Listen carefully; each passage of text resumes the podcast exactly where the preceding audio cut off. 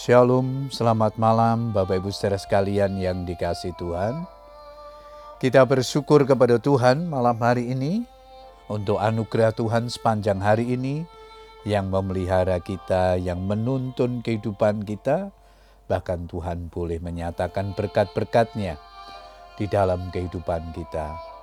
Malam hari ini kembali kita diberikan kesempatan berdoa dengan keluarga melalui mesbah keluarga kita masing-masing.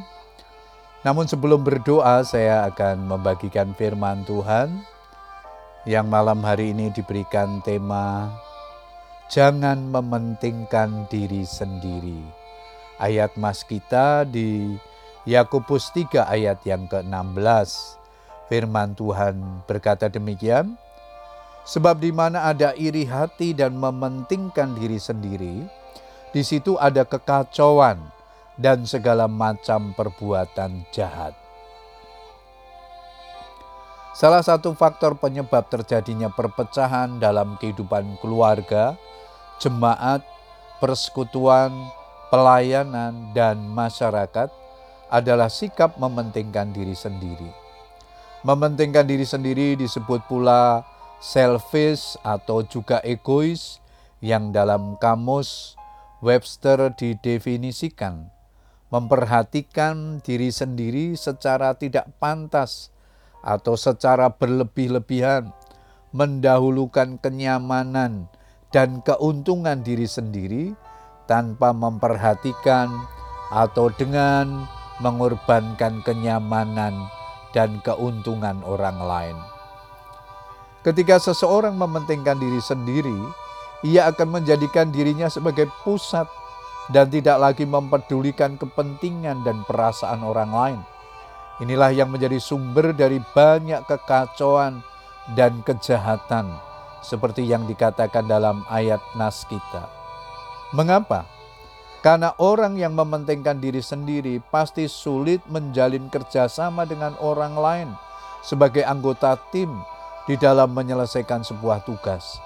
Orang yang mementingkan diri sendiri juga cenderung mudah marah, tersinggung, serta tidak bisa menguasai diri. Berhentilah marah dan tinggalkanlah panas hati. Jangan marah, itu hanya membawa kepada kejahatan. Mazmur 37 ayat yang ke-8. Orang yang egois memiliki kecenderungan menghakimi dan mencela orang lain karena menganggap diri sendiri paling benar dan tidak pernah salah. Rasul Paulus mengingatkan, baiklah tiap-tiap orang menguji pekerjaannya sendiri, maka ia boleh bermegah melihat keadaannya sendiri dan bukan melihat keadaan orang lain. Galatia 6 ayat yang keempat. Sebagai orang percaya, kita harus membuang jauh sifat mementingkan diri sendiri agar kita tidak menjadi batu sandungan bagi orang lain. Dalam segala perkara, marilah kita senantiasa meneladani Kristus. Jadi karena dalam Kristus ada nasihat, ada penghiburan kasih, ada persekutuan roh, ada kasih mesra dan belas kasihan. Dengan tidak mencari kepentingan sendiri atau puji-pujian yang sia-sia, Sebaliknya, hendaklah dengan rendah hati yang seorang menganggap orang lain lebih utama daripada dirinya sendiri.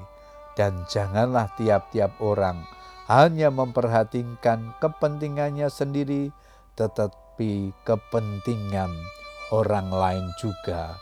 Filipi 2 ayat 1, 3, dan 4.